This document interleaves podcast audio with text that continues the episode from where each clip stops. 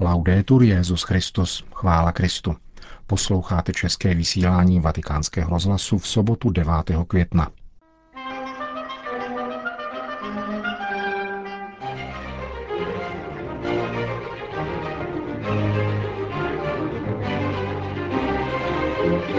Papež František zaslal poselství účastníkům mezináboženského setkání v domě neokatechumenátní cesty na březích Tiberiadského jezera. Čím budou a jaké zvláštní pravomoci budou mít tzv. misionáři milosedenství, jejichž vyslání oznámil Petrův nástupce v bule Misericordie Vultus. Uslyšíte v našem rozhovoru. Byla schválena statuta Papežské komise pro ochranu nezletilých. To jsou hlavní témata našeho sobotního pořadu, kterým provází Milan Glázer.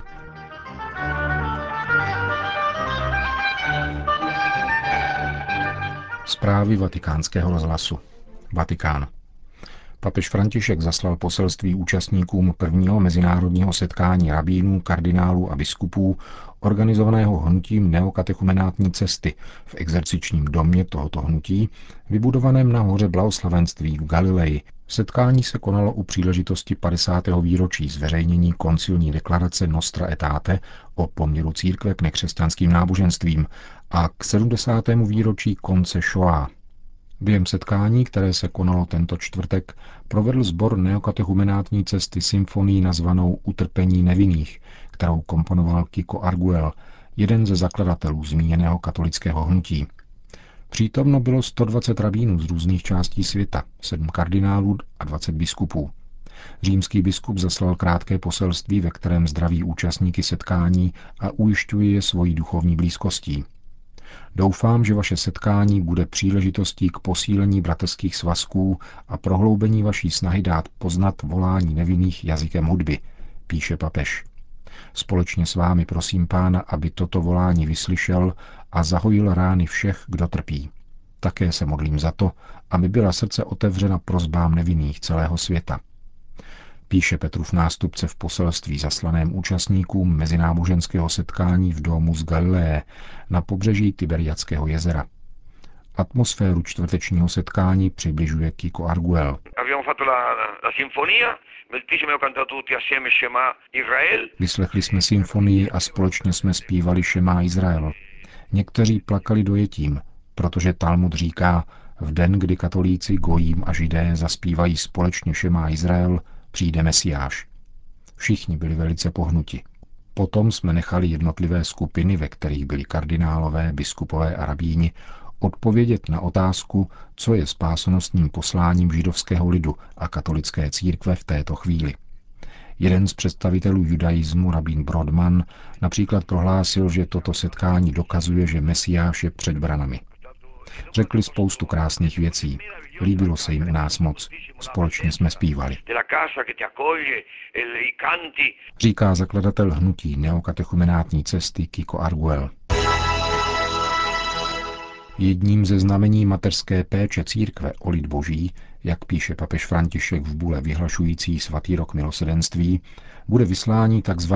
misionářů milosedenství v postní době příštího roku, kteří, čteme dále v papežské bule, budou mít pravomoc odpouštět hříchy, které jsou vyhrazeny apoštolskému stolci.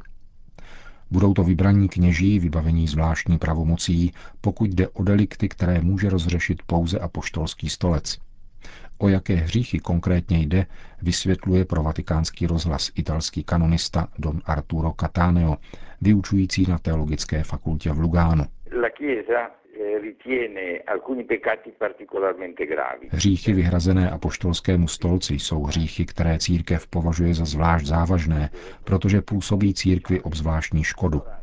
Církev je proto považuje za zločiny a váží se k ním takzvané kanonické tresty, které mají duchovní povahu. To znamená, že odnímají křesťanovi určité duchovní či hmotné hodnoty, a to v souladu s nadpřirozeným dobrem duší.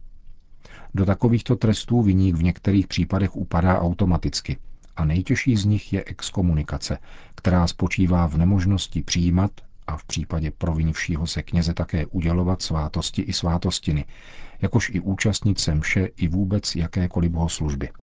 O jaké konkrétní delikty se jedná? V současné době je jich podle kodexu kanonického práva pět. papež Benedikt XVI. doplnil šestý, který spočívá ve vyzrazení tajemství průběhu volby papeže. Většiny těchto deliktů se tedy mohou dopustit jenom kněží, po případě pouze biskupové.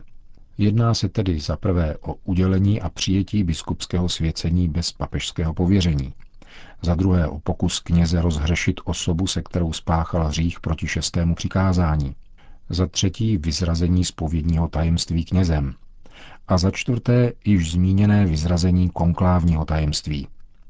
Zbylých dvou deliktů se může dopustit každý křesťan a jsou jimi za páté zneuctění eucharistických způsob a za šesté fyzické napadení papeže.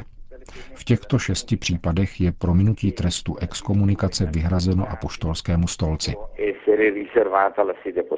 Jak tento trest exkomunikace nastupuje v těchto šesti případech? Jedná se o exkomunikaci láté sentencie, tedy bez rozhodnutí představeného. To znamená, že pachatel takových deliktů je exkomunikován automaticky jejich spácháním, aniž by papež, biskup či církevní soud musel věc projednávat a vyhlašovat. Kvůli větší zřejmosti a aniž by to bylo nutné k její platnosti, však může být exkomunikace oznámena také veřejně, jako se to stalo v případě arcibiskupa Lefevra. Prominutí automatické exkomunikace je tedy vyhrazeno apoštolskému stolci. Jak probíhá? Normálně uděluje papež pravomoc promíjet tyto tresty vrchnímu penitenciáři, kterým je nyní kardinál Piačenca. Existují však také další těžké hříchy, které církev považuje za zločiny a pojí se k ním trest automatické exkomunikace, ale jejich prominutí není vyhrazeno apoštolskému stolci, nýbrž diecéznímu biskupovi. V každé diecézi pak existuje penitenciář, který má pravomoc je rozhřešit. Také kaplané ve vězeních a nemocnicích tuto pravomoc mají. Nejznámější z těchto hříchů je umělý potrat. Je to zvláštní případ, který se pojí automaticky s exkomunikací nejenom pro matku, která je podstoupila, ale také pro otce či příbuzné, kteří ji k tomu navedli, a pro lékařský personál, který interrupci provedl. Pokud tedy jde o papežem vyslané misionáře milosedenství, upozorňuje italský kanonista, budou mít zřejmě pravomoc snímat exkomunikaci vyhrazenou apoštolskému stolci, ale také tu, která je normálně vyhrazena diecéznímu biskupovi či diecéznímu penitenciáři. Jaký je ale rozdíl mezi prominutím exkomunikace a rozhřešením? Trest exkomunikace spočívá především v tom, že znemožňuje přístup ke svátostem, včetně svátosti smíření. Proto exkomunikovaný nemůže dostat svátostné rozhřešení, dokud mu není prominuta exkomunikace. Spovědník obvykle nemá moc prominout exkomunikaci a proto, přijme-li penitenta, o kterém zjistí, že je exkomunikován, nemůže je jednoduše rozřešit, ale musí jej odeslat podle konkrétního případu k diecéznímu biskupovi nebo k apoštolskému stolci. Neboť před přijetím svátostného rozřešení musí být nejprve sněta exkomunikace assolto dalla pena della scomunica. Vysvětluje italský kanonista a dodává, Vyslání zmíněných misionářů milosedenství je od papeže krásný nápad.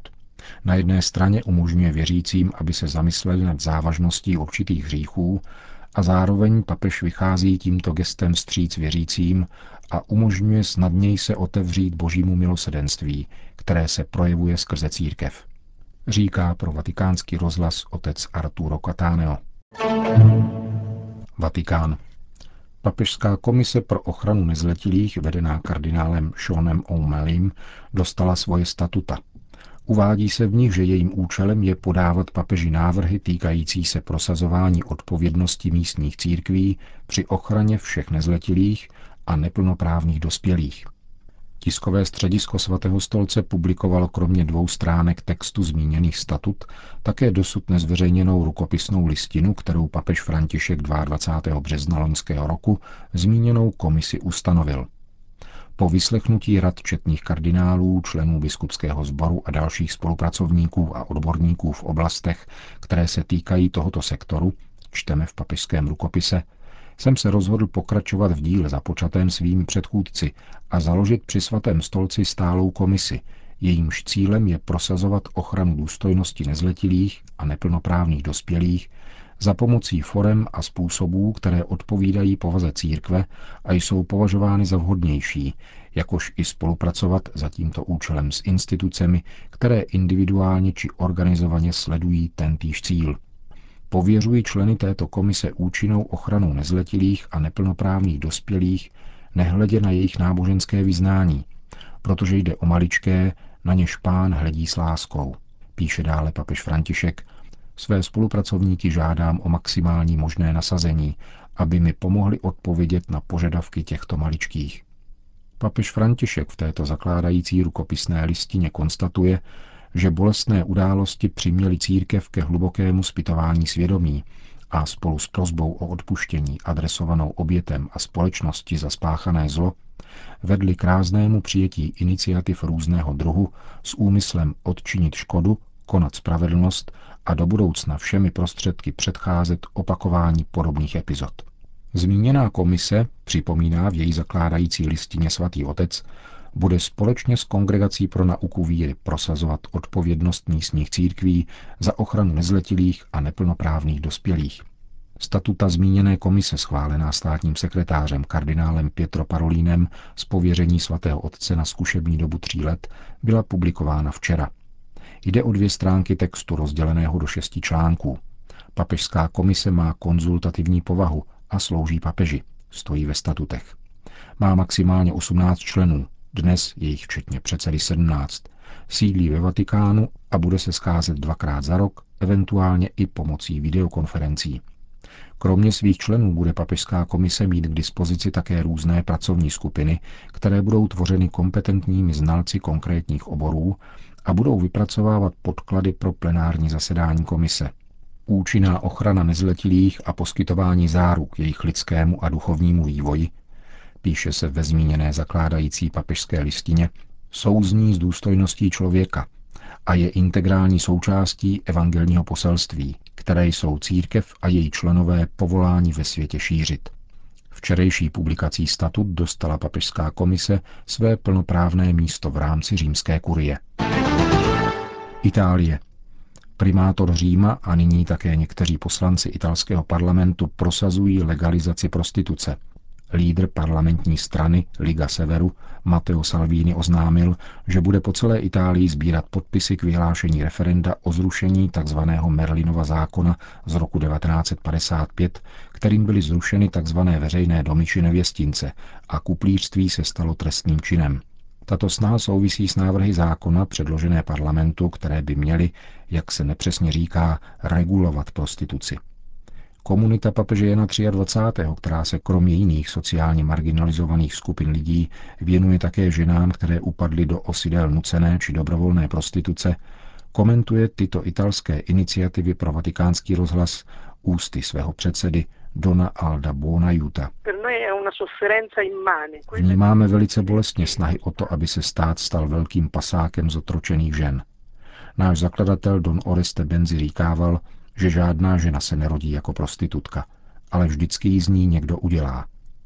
Ptám se proto, jak je možné postavit se na stranu toho, kdo činí z člověka, lidského těla, předmět obchodu. Nebudeme k tomu mlčet, protože takovouto nespravedlnost nelze tolerovat. Požadujeme od svých poslanců, kteří nejsou schopni dohodnout téměř nic, ale nyní jakoby mimochodem došli k transverzální shodě ve věci otevření bordelů, aby mysleli na svoje dcery. Vy byste snad schválili, aby vaše dcera prostituovala na ulici nebo ve veřejném domě? Co byste jí odpověděli, kdyby vám jednoho dne řekla? Mami, tati, konečně jsem našla práci, budu prostitutkou. Je hanebné jen pomyslet na to, že státní kasa se bude podílet na prodeji těl lidských bytostí.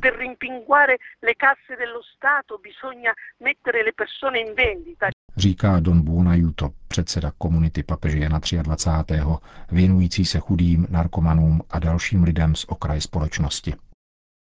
Končíme české vysílání vatikánského rozhlasu.